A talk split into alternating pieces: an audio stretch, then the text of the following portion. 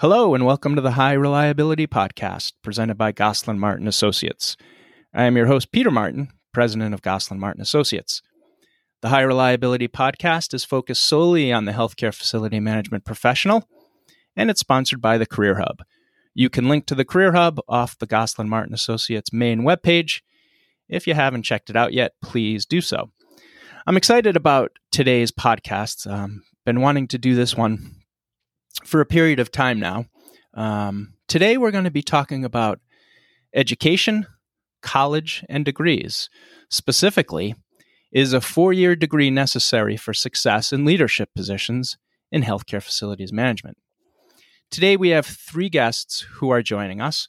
I don't know their answer to that question, so we will all hear those answers at the first time. So I don't know what they're going to say when we ask if a four year degree is necessary for leaderships. So this could be a very short podcast if they all say, yeah, it's necessary. So we'll hang up at that point. It might be less than five minutes. Hopefully not. So who's joining me today? Well, first we have Steve Spaanbroek. Steve is CEO and owner of MSL Healthcare Partners, a firm that assists healthcare organizations improve their physical environments and improve patient outcomes. MSL Healthcare Partners has been assisting companies since 2008. And in total, Steve has more than 25 years of healthcare facilities management and compliance experience. Steve's a familiar face nationally. He's actively involved in the American Society for Healthcare Engineering. He's also served as a faculty member and committee member for ASHE. Steve's also a member of the NFPA. Steve has his BS in construction management and he has his MBA in healthcare administration. Steve is located down in North Carolina, and he also has his CHFM and CHC. Jason Tate is our second guest. Jason's Director of Plant Operations at Mountain View Regional Medical Center in Las Cruces, New Mexico. Jason's worked in healthcare facilities management, and he's taking on progressive leadership positions for more for more than six years. Jason has an interesting background. Prior to getting his start in the healthcare trades, Jason worked in the trades as a journeyman HVAC technician. Jason has his associate's degree in arts. He was previously pursuing a BA in philosophy. After a two year hiatus in education, he's returning to the University of Arizona to com- complete a BS in sustainable built environment. Jason has his CHFM CHOP, and he is a certified energy manager. Our final guest, our third and final guest, and Corey, if I get your last name wrong, feel free to jump in. I should have asked you before we started. That's bad preparation. Corey Majzek. It's my check, Peter, but you know you're doing better than 95%.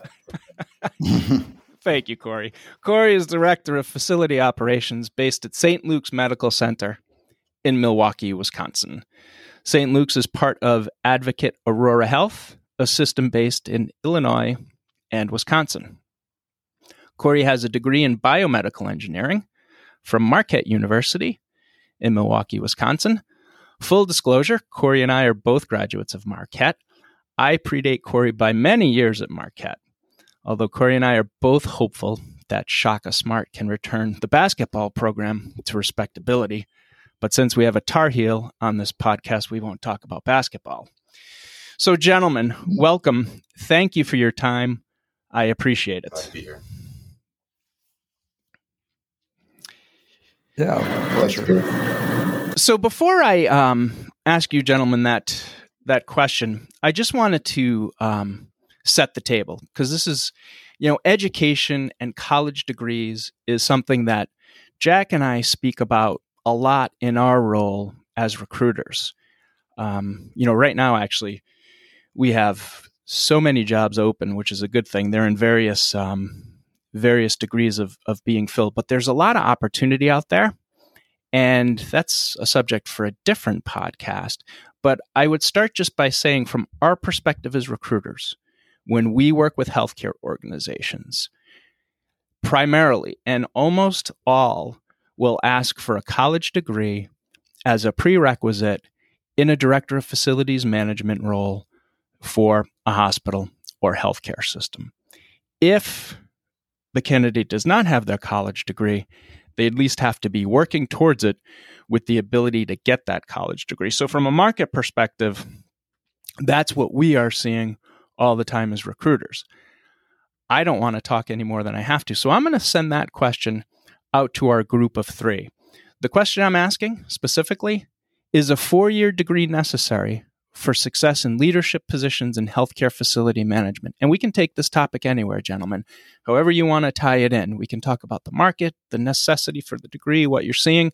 Corey, I want to start with you, though. Um, what do you think? Is that four year degree necessary for success?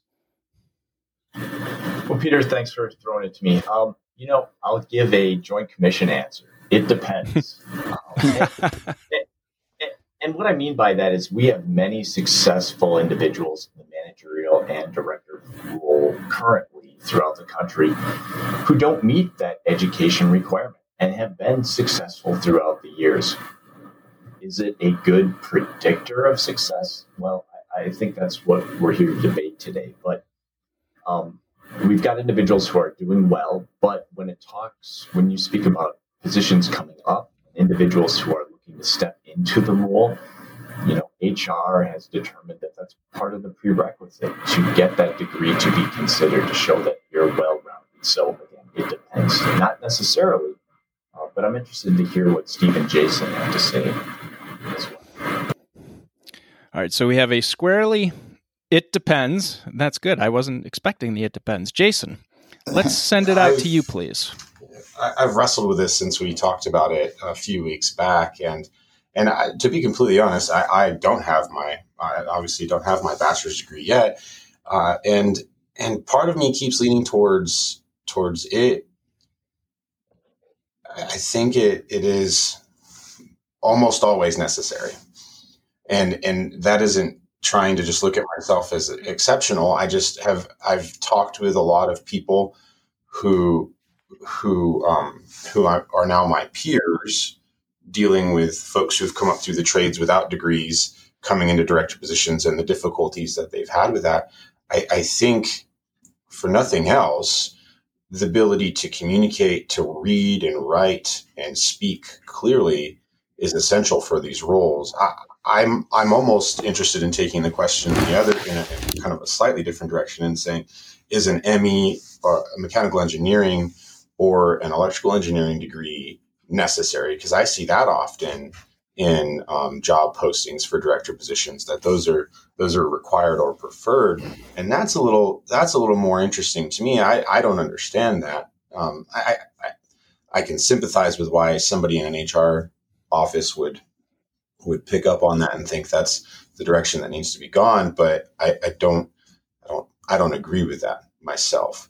So um, I guess my answer squarely is is most of the time it, it's probably necessary. At, at, a minimum, some some level of an associate's or something just to get basic communication and writing skills at a at a higher level than than just a high school level.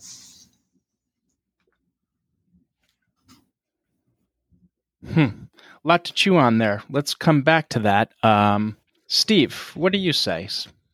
Well, first of all, I want to say Corey stole my answer, which because uh, I, I t- typically say that as a consultant, I answer every question with "it depends."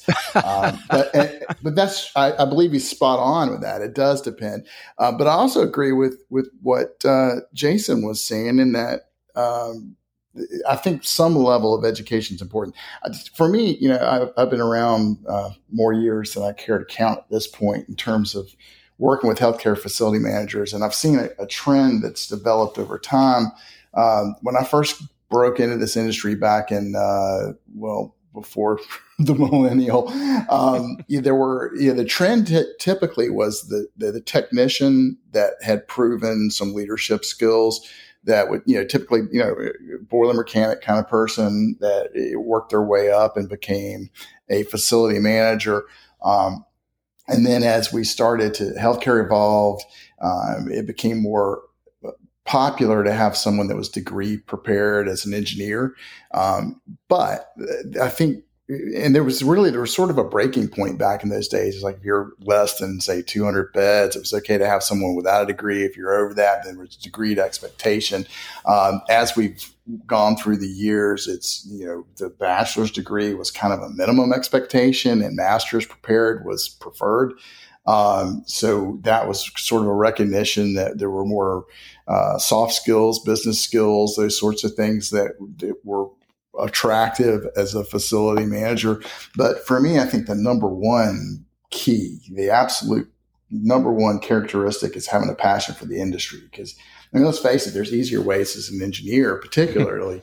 Uh, to make a living, you know, they're probably financially better and less stress. But I think those that I've seen that have really excelled in our industry have been those that have, have really developed or came with a passion for healthcare and, and what it means to be a part of the healthcare industry as a whole.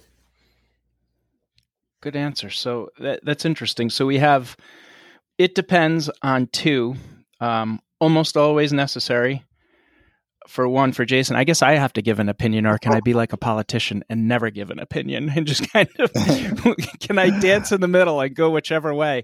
So I I would say though that I think um, I'm going to go on the other end of the, the, spectrum and not just to take a position um, that nobody else did. I don't think it's necessary unless you're a, like uh, if you're at an academic medical center i think you, you need the degree without a doubt. If you want to go vice president yeah. you need a degree without a doubt. Maybe even a million. Steve you talked about different thresholds of hospitals right? Maybe a million you do yeah. need a degree if you're at that level. But the reason i would say no and and and i'm dancing on both sides and i'm going to go with what you said jason i think if if you don't have that degree yet you've got say 20 25 years experience and you can communicate well because you can't avoid that soft skill part of it. We do need the soft skills. I would say that the degree is not necessary if with the caveat that you've got those soft skills. Corey what say you?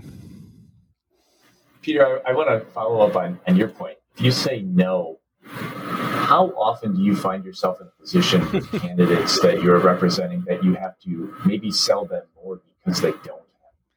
Yes, that's a great question. We do find ourselves in that positions sometimes where we have to, I'll use use your words, sell that candidate.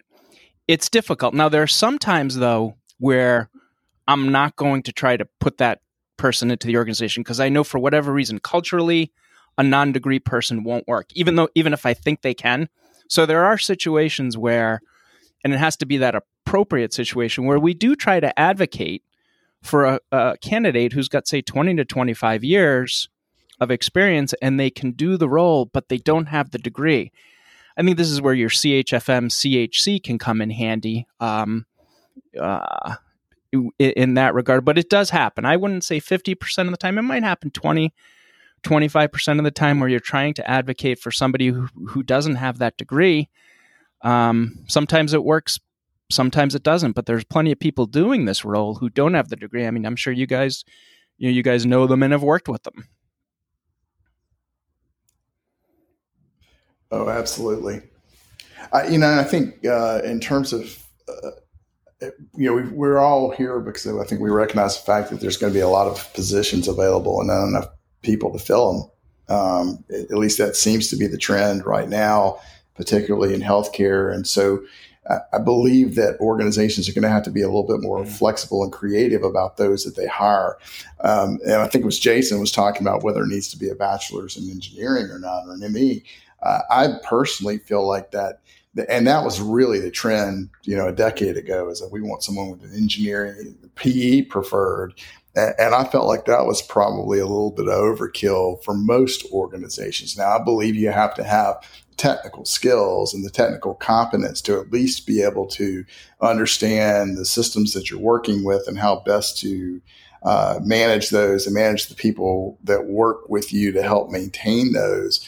But they're, the majority of the day, at least from what I've witnessed, is spent, you know, more on you know, budgeting and leadership and management and organizational development and all of those things that, uh, you know, you don't learn in engineering school.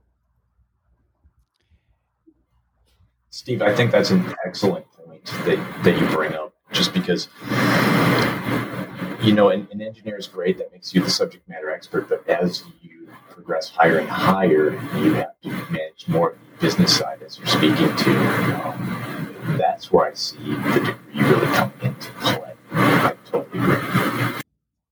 Yeah. Yeah, I think that. Um, Sorry, Peter. Yeah, I was going to say the reason the reason I said I, I, almost feel like there needs to be some exposure. Maybe it's not a degree, but biz, exposure to to managing a business is specifically for the comments that have been made. Um, guys that I've seen, and I have again, I haven't been around nearly as long as as many of you.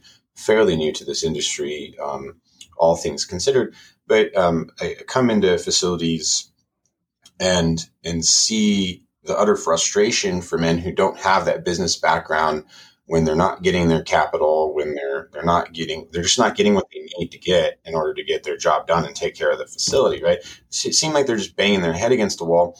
And oftentimes it just it seems like an inability to or or or I don't know, I don't want to say inability, I don't want to be uncharitable. It, there's a frustration, right, with with not understanding how the business side of of the environment that they're in works and where those roadblocks are to them achieving their mission um, and the mission of the organization how, how to how to align those two things right so uh, I, I don't think I I don't necessarily think a college degree uh, is is going to answer that question for for everybody right? That's not going to solve that problem for everyone but it, at least hopefully if they have the right um, education mix um, can can begin to work through those things and, and at least begin to understand and, and tailor their responses to the things that they the things that they're trying to get, the funding they're trying to get, the, the staff they're trying to get, whatever, um, so that they can achieve the mission and, and be successful and not feel like it's just a it's a futile uphill battle every step of the way. I think there's I've seen that in, in, in a few people. Yeah. yeah, I would say that's unfortunately been a trend for a long time. Um, and yeah, I can recall years ago working with some facility managers that really struggling to get capital renewal funding simply because uh, they'd never been exposed to presenting their needs in a, a, case based on return on investment and increased efficiencies and uh, reliability um, you know, it was, it was, all about messaging to the mm. C suite and the board, and they just had never had an opportunity to hear those types of arguments. And once you, you know, they'd gotten that little bit of education, they were much more successful in achieving those goals. And I think that's, to me, and especially in healthcare facility management in today's world, those skills are, are I don't want to say more important than the hmm. technical, but maybe they are more important than the technical. I mean, it's uh, you know you can go out. There's lots of uh, partner organizations and engineering firms that specialize in healthcare. That when you need that really strong technical background, you can get it. And you know, but the day to day stuff, I just don't know that it's necessary. Could I could I ask a question? So that you guys have gone down an interesting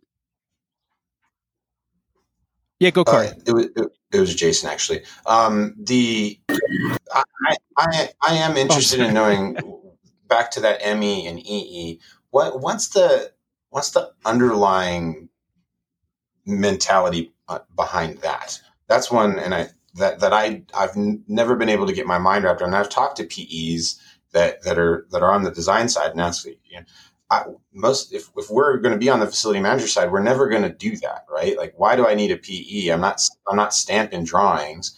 I'm not designing this thing. Um, I think, as Steve said, you need right. a technical understanding of these systems, but um, you know, a baby faced electrical engineer coming out of university is going to have far less understanding of the mechanical systems that are running in the plant than um, than somebody who's got 10 years of experience as a technician right? They, they can calc all day long and they have some fundamentals right. that, that ME could possibly go into aerospace, right? Some of these programs are so generalized that they don't have anything to do with building sciences. So I, am trying to understand where that comes from. What, what was the what was the mindset behind that? You know, I would say, and then I'll, I'll, I'll give an answer first, and then everybody else, you know, feel free to jump in. I think from our perspective, when we see the ME, the EE, and especially the PE, the professional engineer, is an interesting certification that organizations will want to sometimes throw at the end of this job description. Because you're right, Jason. How often are you stamping drawings in this position? You're not. I think I think part of the ME, uh, the mechanical and the electrical engineer demand, I think some of that is simply a legacy demand that comes from five or 10 yeah. years ago. I think sometimes, and this isn't meant to be a criticism because everybody is tasked with doing more with less. And just as you're cutting, you know, facility department employees, you're cutting HR employees. I think sometimes job descriptions, they get passed down and nobody ever QCs them just to ask. And, and I think you see this in some job descriptions because you gentlemen have been talking about kind of the changing demands moving from the technical to the business acumen and the real estate acumen and the communication acumen. I think sometimes it's simply a legacy job description that just gets passed down and folks don't QC it.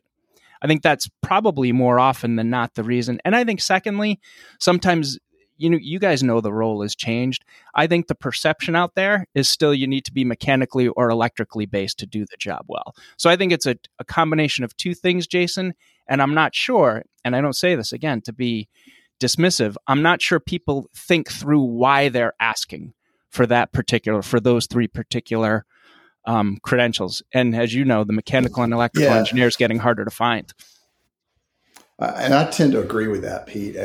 So what I've seen, you know, again, I've been around for a while, is that uh, at some point, you know, the early 2000s, maybe the late 90s, there was this recognition in the at the C level again that that they needed to sort of up their game, so to speak, in terms of, of the people that were managing their facilities, and so they they look at well, it's an engineering field, what's the next level of engineering? Well, that's professional engineer. Um, but you know, and I've, I've, never felt like a PE was something that was really required. In fact, I mean, if you think about it in aviation terms, you know, it, we're not going to be doing design as a healthcare facility manager. And if we do that occasionally, there's a competency issue. And that's why you wouldn't want to go flying with somebody who hadn't flown in six years. You know, just, you'd want to get some practice and get back up to speed. Um, so, you know, but the, you know, it's interesting because I still see that. I mean, I still like you, Pete. I get these calls occasionally. It's like, oh, this we need a new person, and this is what we're looking for. And one of the first things that comes out of their mouth is we want this. You know, it's usually a degree is like not even listed because they've already moved on to the master's degree, but um, there's still that legacy of wanting that professional certification and you know, I, I, hope that CHFM has started to kind of replace that because that opens the door, um, and I think it, it's it's a much better indicator of whether someone would be successful as a hospital. Not to take anything away from PEs, I know how extremely difficult it is to get that. Uh, but in terms of tr- whether you're really a good fit for healthcare, I think a CHFM may be a better. Yeah, I remember measure. sitting in my my certified energy manager course uh, with a lot of a lot of PEs on the on the electrical side and the mechanical side, right? And it, it was it struck me as interesting how few of them had a robust understanding of, of systems, right? They they were they're so niche. Um, a lot of and again, most of these people aren't coming from the facility management side of things, so they haven't had to be that kind of Swiss Army knife, right? Of of understanding all of these things. But some of the questions, and again, I'm not trying to be uncharitable. It just struck me as, huh, that I thought that was common knowledge in our field um, at times from people who are working for very reputable firms and doing doing um, design work and energy performance work and things like that. Yet yet are unfamiliar with um, with the fields right across the aisle from them. Right, they're they're so niche in their in their industries that they and that this right. this job. Let's face it, you can't be that. Right, you can uh, as much as I love energy and, and everything to do with that side of things, like I get to spend very little time actually look, looking at those things, right, and, and, messing with those types of systems. I have to, like like Steve said, rely on my staff. So, um, anyway, I'll, I'll leave it at that. Well, and I think that's an evolutionary thing. Honestly, when I first started back in 1992, the typical facility managers that I was working with and for would interact with the clinical side of the house mm. only when things were, had gone really badly, you know, and there was just there wasn't this kind of team dynamic, and and and I'll be completely honest, I don't think it occurred to me that I was I was part of the care team until a few years into my career, and it's like, wait a minute, you know, if we don't do what we do properly, the, then nobody does what they need to do for these patients. Um, and that's that feeling has only grown over time as I've understood more about how the building interacts from an infection prevention standpoint, et cetera. Um, and and so I think you're absolutely right. I think you got. I mean, and that's a good thing to hear you say that is that that you know you got to be part of that bigger picture. So, Steve, you brought it up a little bit earlier when when we're looking at predictors of success. Uh, I agree with you know a CHFM or a CHOP. I think that's more industry specific and probably indicative of what you know the facility manager is dealing with day in day out. Now, as you get to the director level, again, your position is going to dictate where in the weeds you spend most of your days, whether it's budgeting, whether it's forecasting, whether it's you know strategic thought. Perhaps that's where the degree comes into play, but it really depends, you know, what that job title is, what that core responsibility dictates.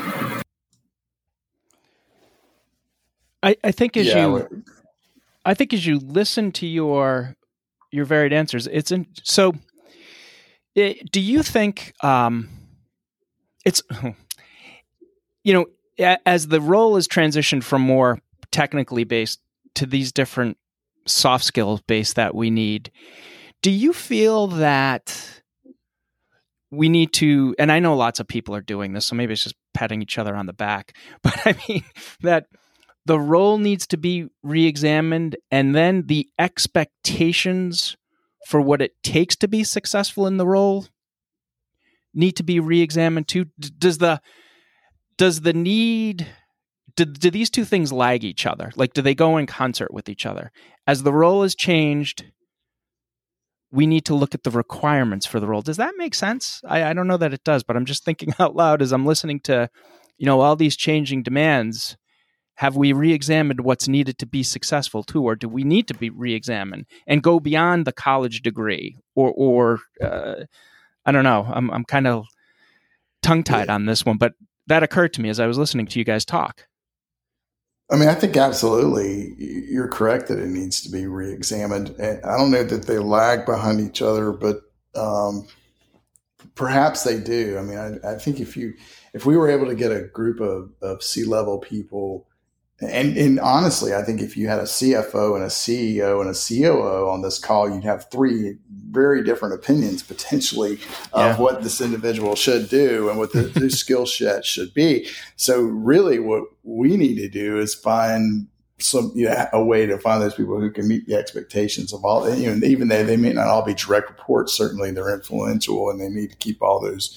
disciplines happy um, but you know one of, I think it's kind of human nature, especially, you know, we see a, there's a lot of people approaching retirement right now, unfortunately. Um, or I guess fortunately for them, but unfortunately for those of us that are still in the business world, um, they are, you know, I think it's kind of human nature to go, well, I've done this job for the last 25 years. I think I've done it pretty well. So what I need to find is someone uh, very similar to myself that can come in and take over this role. And I call that the mini me syndrome, right? It's like you, you, you go out and you find somebody who's just like me. But the truth is, you know, mini me is probably not exactly what the organization is going to need in the future. And uh, I don't know if you, you ever seen the movie uh, um, Crimson Tide with Gene Hackman and Denzel Washington. It's an awesome movie. But Good there's movie. a great scene.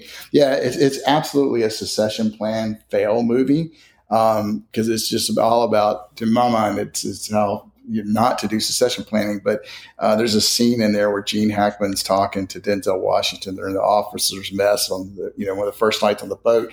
And uh, he, Gene Hackman makes some comment about, you know, Rick Rickover gave me my command and a button to push, and all I needed to know was when to push it. And he looks at Denzel Washington and he says, for some reason, they seem for to want you to know why and, and and and what I took away from that after watching it more times than I probably should have was that what Gene Hackman was realizing at that point was the Navy and what the Navy needs out of a, a skipper of a, a, a, you know nuke boat is different.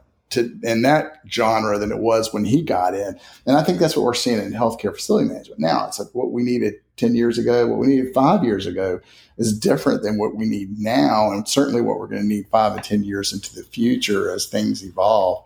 Um, you know, understanding technology and how to integrate and work with technology, I think is vitally important. Uh, I mean, there's just so many skills that go beyond just the typical, you know, engineering. Uh, you know, in terms of when I think typical engineering, I'm talking about you know the how the uh, HVAC systems work in the building and and you know fire protection, electrical systems, and those things that will always be there, and those needs will always be there. But you know, there's a lot more to it these days. One thing we haven't talked about that I would find interesting to hear from everyone else too is is technological adoption. There's a lot of buzz, right, and kind of the professional organization standpoint. You know, you go to PDC and digital talk talk of digital twins and and all such. And IFMA is very much doing the same thing, right? And obviously they they're they're oftentimes serving different verticals than where, than the one we're talking about. Uh, and I, I, tend to be kind of skeptical with the pace of, of, the adoption of some of these technologies and, and quite frankly, the competence of, of teams to be able to, to utilize them effectively. So I, I think that's kind of, th- I'm throwing another monkey wrench into this conversation of like how, how technologically astute, how understanding of IT concerns and problems. I guess it's the collaboration standpoint, but, but just the use of digital tools and their effectiveness. Cause I see, at least in the healthcare side of things, I think it's it's a multifaceted problem, not not least of which is just funding, right? Oftentimes, and mm-hmm. you know, who's going to spend money on on this facility management or engineering technology, software, whatever. Is as awesome as it might sound, if I've got you know an MRI getting ready to tank, it's you know, or a CT failing every other week. Um, I, I wonder about the adoption speed of some of these things, but I but I can't help but but wonder um, when I hear people say like we can't we can't adopt that because we need to stay you know keep all of our documentation in binders, we need to print everything up. Uh, there's there's a resistance to to technology that that that has that mentality behind it that I'm seeing. And again, I'm I'll be the first one to admit I'm a, I'm a millennial I'm on the higher end of the millennials, but I'm a millennial, and um, that's that's a that's a weird perspective in the world we live in today, given how the ease of access we have to everything else from our phones.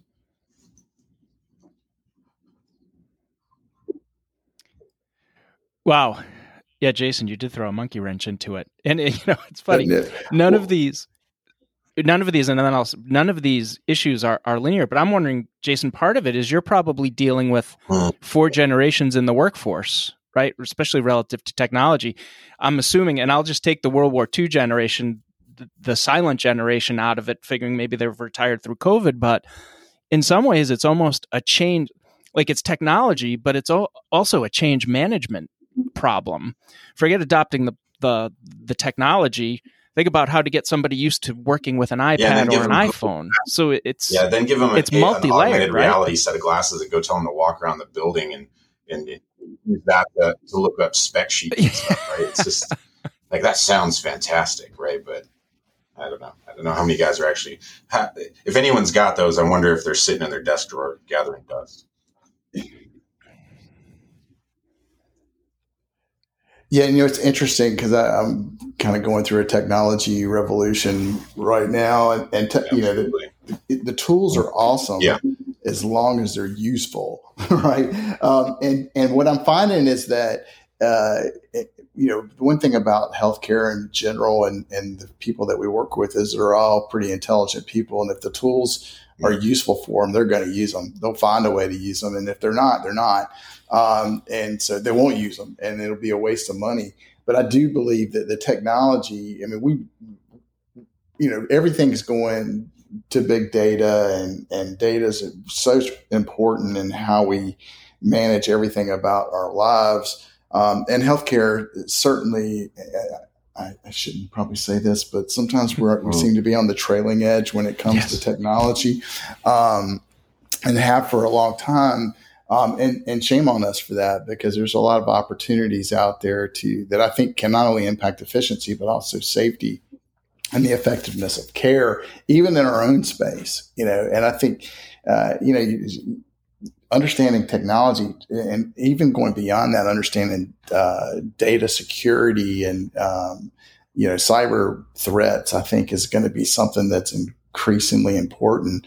Uh, you know, the health records are are very attractive on the dark web, hmm. um, which makes us you know high valued targets. And you know, you, I've, living in Eastern North Carolina. We just went through the Colonial Pipeline thing, and it was not a lot of fun. Oh, yeah. You know, and it's like you know you would hope that those would have been pretty uh, secure systems, but apparently they weren't. Um, so I, I, agree totally. I think technology is going to be something.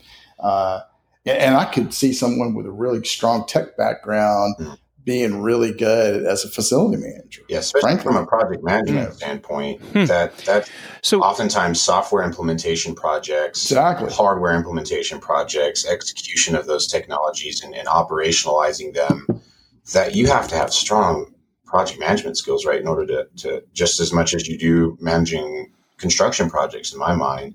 Um, I mean, last time I'm going through a nurse call upgrade project right now with some yeah. staff terminals being installed and, and trying to make sure that that those aren't you know some very expensive digital clocks on a wall to make sure that they're actually effectively used right? Means somebody's got to own that process of of working with yeah. the clinical team to make sure that and that's you know all the way to IT and informatics and getting all the integrations tied in. Otherwise it is it's just a very expensive touch screen on a wall in a patient room. So um, yeah, I think I think this all the technologies we're seeing are so powerful but I I do wonder if this is going to catch up to us at some point and it's going to be like overnight. It's going to be, hey, look, we're, we're diving into this, we're, you know, whole hog in this big data thing. Now you need to be able to actually um, interpret this data. And I'm, i wonder how many um, directors, FMs are going right. to be, you know, jaws on the floor, including myself, right? Trying to figure out how to make sense of this mass flow of information yeah. that's being dumped in our laps and we're told to make sense of it in order to ju- you know just in order to justify our new chiller replacement or, or whatever right? Right. Well, analytics you know it's, it's going to be a key thing here. Uh, i agree. So we started with a, a simple question right? The simple question was is a four-year degree necessary for success in leadership positions in healthcare facility management and from that, we have gone into soft skill components, technology components, mechanical, electrical components. We've spun completely away from that, which is a good thing. So that's not a complaint. That's always what you want to see happen. So let me ask a question, not necessarily related to do you need a degree, but r- related to the role as it exists today. Is this role as it exists too big for one person to get their arms around? How do you do that with with with staffs where some most, most times you're losing people and you're not gaining people where there are more demands is this role getting too big for people? Degree or not? Corey i see uh, you like to go. Go. Yeah I, I love the conversation because i think it just underlines how you build a team whether it's a management team whether it's a technical resource team you need to be diverse in knowledge hmm. and background in, you know in experience as well. Uh, because, you know, as Jason and Steve said, you need those technical experts, whether it's in you know, IT of things, whether it's managing that 50 year old boiler. That's what we're looking for. And not one discipline has everything. So it's just identifying the needs. So it's, you know that management role it's very subjective and so is you know your team I'll, I'll dive in right on the back of what corey said I, I think it, it's a. I'll, I'll go with the maybe answer, and it depends answer now. Um, the, yeah, right. well, this is a question. This is a different question. Um, it, depends on your leadership, okay. right? I mean, I I've had leaders that expect me to be an expert in absolutely everything. They're like, "Hey, we want to we want to build out this clinic space, and mm-hmm. this is how many people we're trying to put in here, and I need a design, and I need a budget on that." And I'm like, I go, okay, great. Let's get a consultant involved. Let's get an architect and engineering team in here. And they're like, no, no, no, we don't want to spend that kind of money. Like, we need you to take a look at that.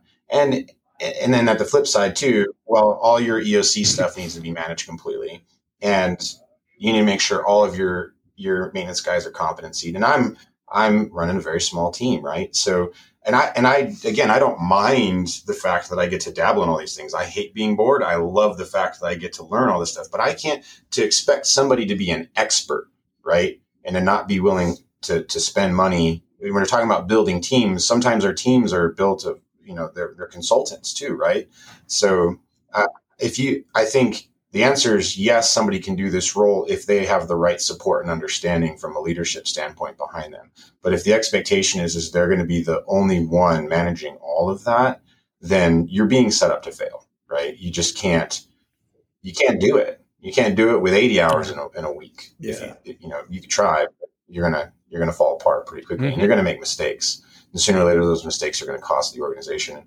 And oftentimes I worry, um, I scapegoating right? Sometimes, unfortunately, that because because one person is being asked to do yeah. so much and no one else understands in the organization any of it, the, the understanding is, well, this person messed up right. inexcusably, right? So I think we in the industry have to be at continue to be advocates mm-hmm. for um, not being abused, right? And and and when I say that, I mean not being not being taken advantage of and not being um, taken for granted either. But that's a that's a hard road to hoe when you you know you only get a couple hours or so a week with a C-suite team.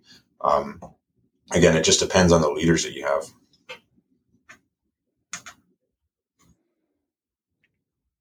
Yeah, I tend to agree with you totally on that. And one of the challenges I think a lot of us face, and or a lot of our peers face, is that you know there is that expectation of whatever comes up, you should be able to accomplish it, do it right whether you've had any experience in that at all. I mean, you take that, you know, design in a clinic as an example, you know, you may never have done anything yeah. like that in your life. Or real estate management's another big topic that comes up yeah. almost every year when we talk about the ASHE annual.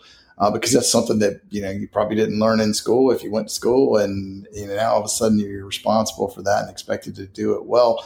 And you know the, the reality is there's not usually someone in the inside an organization that's a true peer or mentor for the facility manager. I mean, whoever's in the C suite typically is a business oriented person, and that's not taking anything away from them. It's just they don't have the skill set that the facility manager has. Um, and I think that does kind of, in some situations, set them up for failure. And I hate that, but it, it is the case. I mean, some of the most successful organizations I've seen are uh, you know, as the world has evolved and we've become much more system oriented in healthcare, as the, the systems that were astute enough to say, you know, we're going to put a system role out there that's really just kind of a almost like a mentor uh, resource for all our facility teams across the system to help them in these types of scenarios.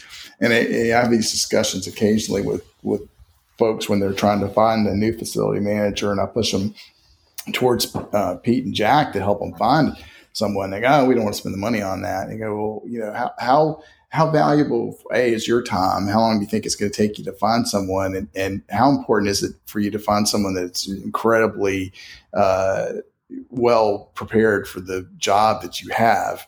And then well, all of that's important. Then that's why you need to talk to Pete and Jack, you know, uh, because they can help shorten that curve for you. They'll, they've got the individuals, and they and but most importantly, it's like they you know, I'm just not trying to help sell your business here, Pete, but I mean, you know, you know, they, they bring value in that they can help you determine really what you need. You know, and it's like I remember when we went through kind of rebranding our company about ten years ago.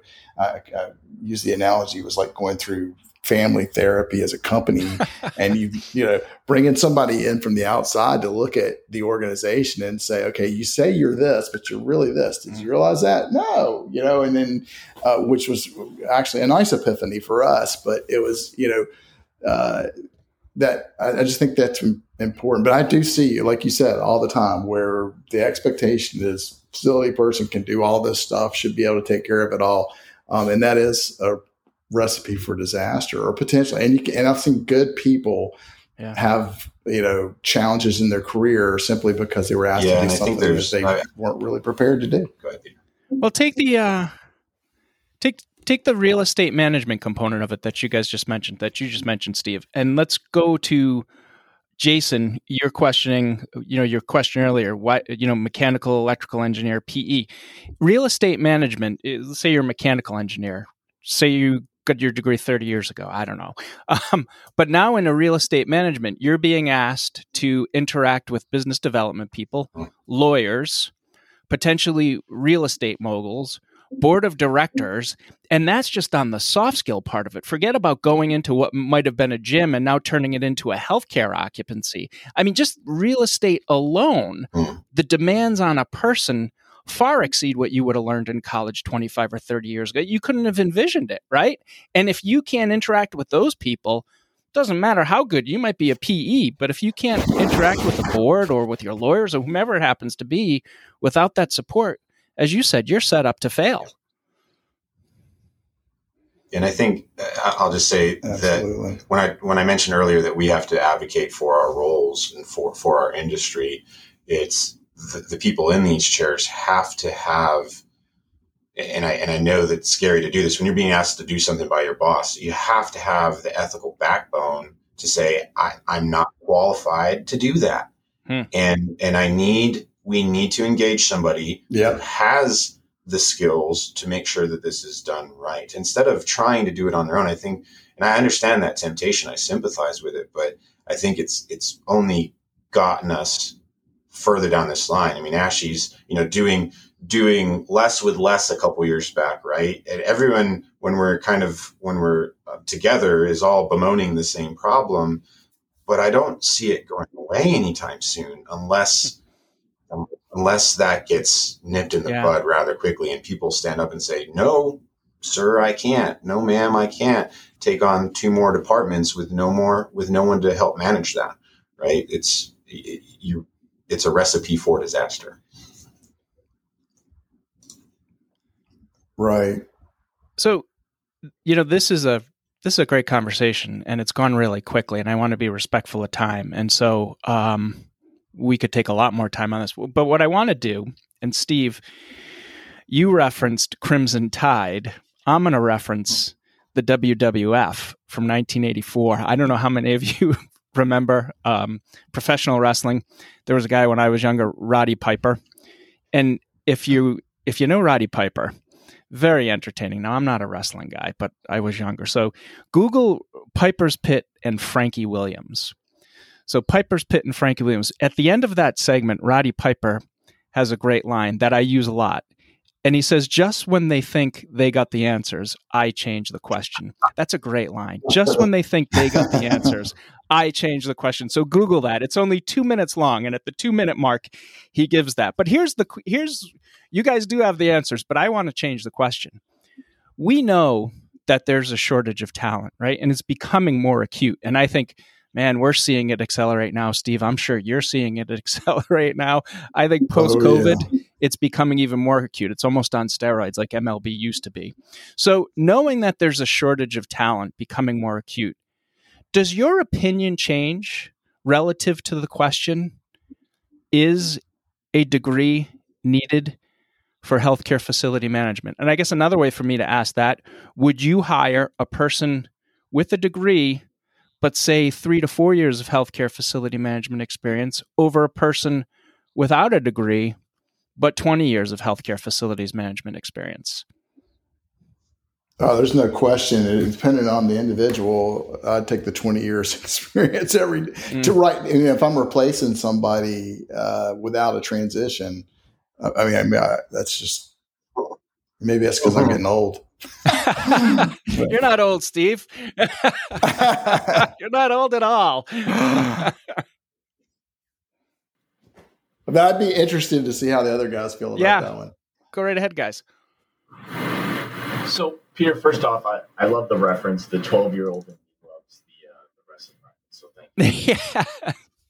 Um, but you know, to go back to my earlier statement, I think I think it really depends on on the role you're filling, the team that that leader will have around them. Do they need to be the subject matter expert, or are you bringing in a leader with the communication skills, etc.? So I know we didn't get to touch on it. Perhaps it's a, a further topic, but if as we have emerging leaders come up to Jason and Steve, how do we guide them? And they say, "Hey, what should I have?" You know, I, think part of that conversation is look at the role you want to fill. Look at what you see as being successful in that role and ask your mentors. I mean, this podcast is so much about connecting with mentorship, sponsorship. Try to guide those individuals for the role in that specific organization that they want, you know, really aspire to. So in some mm-hmm. cases that is a degree, but in some cases it's getting a diploma or improving their business acumen, or as you mentioned just a little bit earlier, their real estate skills. So um, I, I think the years of service it's a little bit different because if you've got the mentors around you to bring someone up, you can still be successful. Mm-hmm. I'll um I'll say that I've seen I've replaced guys who have 20 plus years experience but have spent zero of that time and, and no degree but zero of that time in continuing education right um, and they're not members of ASHE they're not they're not connected at all and so if you ask me if I want to take that person over somebody who's got four or five years of experience, and, but is active in trying to understand and learn and grow through organizations like ASHE, like AEE, like ASHRAE and NFPA and all of them. And you're talking about me in that situation. And I would say, hire me. right? um, yeah. Like, to, to be completely honest, I'm like, what, what would you rather have and, and what what really what does that 20 years actually get you in my mind if you live in a vacuum for mm-hmm. 20 years not learning from your mistakes not learning industry practice best practices lots changed in 20 some years right um, then then so I and I'm throwing a monkey wrench yeah. in the middle of that. But I would say if you got that 20 year person and they're actively committed in their ASHE chapter, they're actively working um, on stuff constantly, doing continuing education, then absolutely hire them long before you hire me. Um, but if if they are that they think they know it all already and they're just looking to jump from their last facility to a new one, I don't. I'd say I think you're you're as a to a CEO, respectfully, you're setting yourself up for disaster.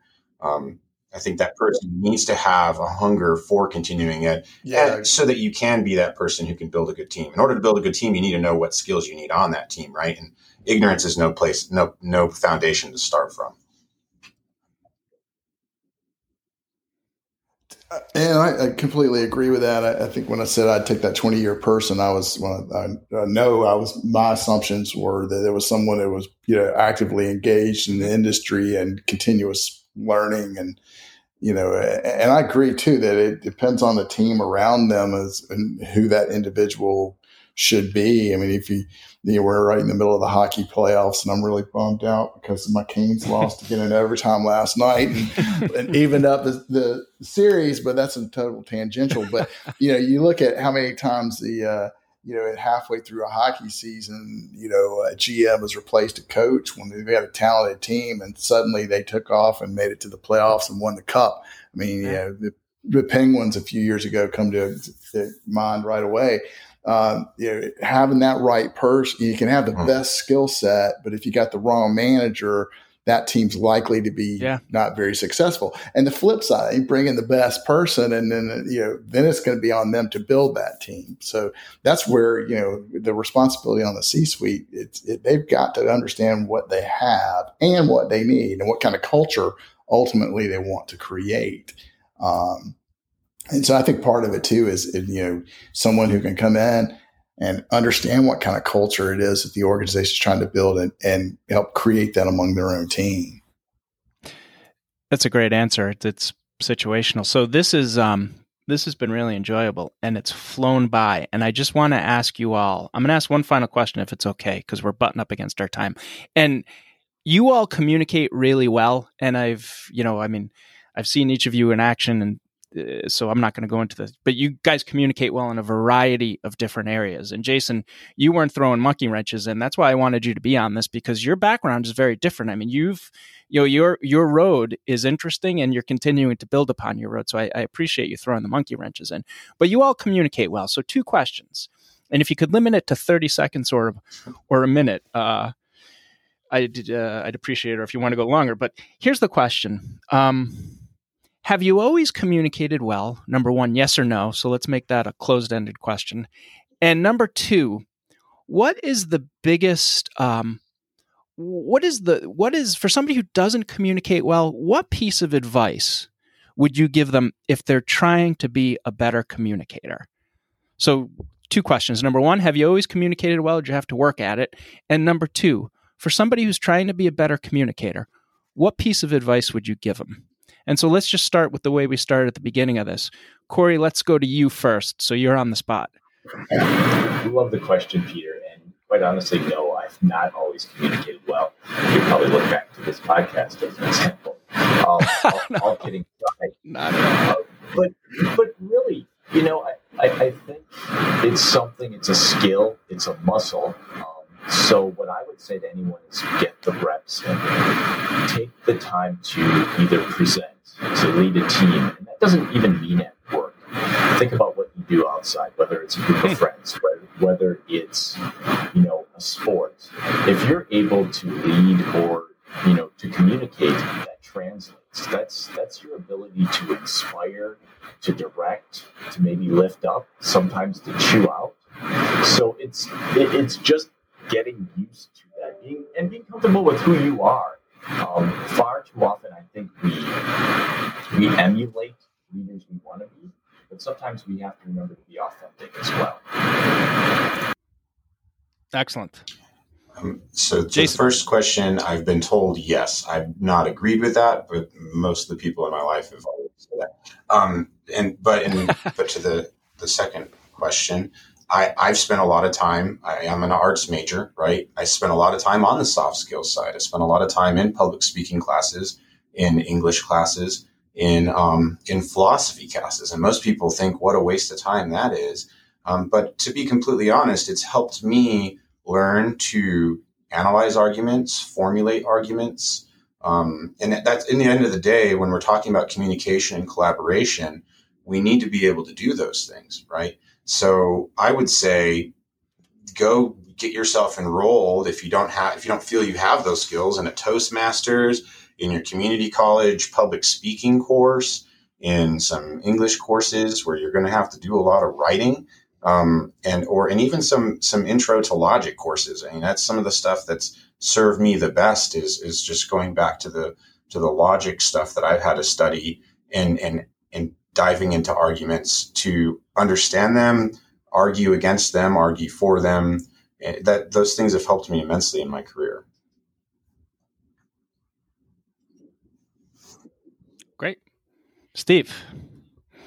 Well, the first question I would say absolutely not. Um, so I was petrified of public speaking, really in, into adulthood. But I, I started uh, getting involved in uh, early on in some college programs and uh, things where I had the opportunity to speak a little bit and get involved in leadership roles, which kind of forces you into public speaking.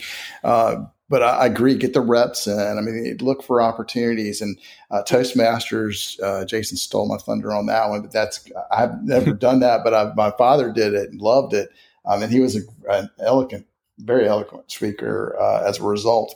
But you know, I think there's other opportunities as well. I mean, all the chapters out there, ASHE chapters, uh, are looking for educational content, and so you know, if there's something that you know you know you feel comfortable with, put it in an abstract and do a you know 30 minute presentation in front of you know 25 or 30 of your your close peers um, and then as you you know put those reps in you'll get better and better at it and uh, uh, that's you know it is unfortunately it's one of those things that uh, is a, a skill I think you really need. Um, it's not hundred percent critical, but man, if you got it, it really helps. Agreed, agreed. And I would say to amplify what you guys said, if I would, you know, relative to communication, um, a little bit different tack, but I would say learn to ask good questions and then listen and that would help as well. So I want to thank this was a this was a really fun podcast to do. I want to thank Steve Spaanbroek, CEO, owner, MSL Healthcare Partners, Jason Tate, Director of Plant Operations, Mountain View Regional Medical Center, Las Cruces, New Mexico, Corey Majzak, Director of Facility Operations, St. Luke's Medical Center, Milwaukee, Wisconsin. Gentlemen, thank you for your time. I enjoy this. I could have gone another hour, but you people have to work. So I don't, but you do. So thank you so much. I appreciate you. your time. Take care. Thank you, Peter. It was a pleasure. You, Peter. Have a great day, guys. This is Peter Martin for the High Reliability Podcast. Thank you, as always, for listening. It is appreciated.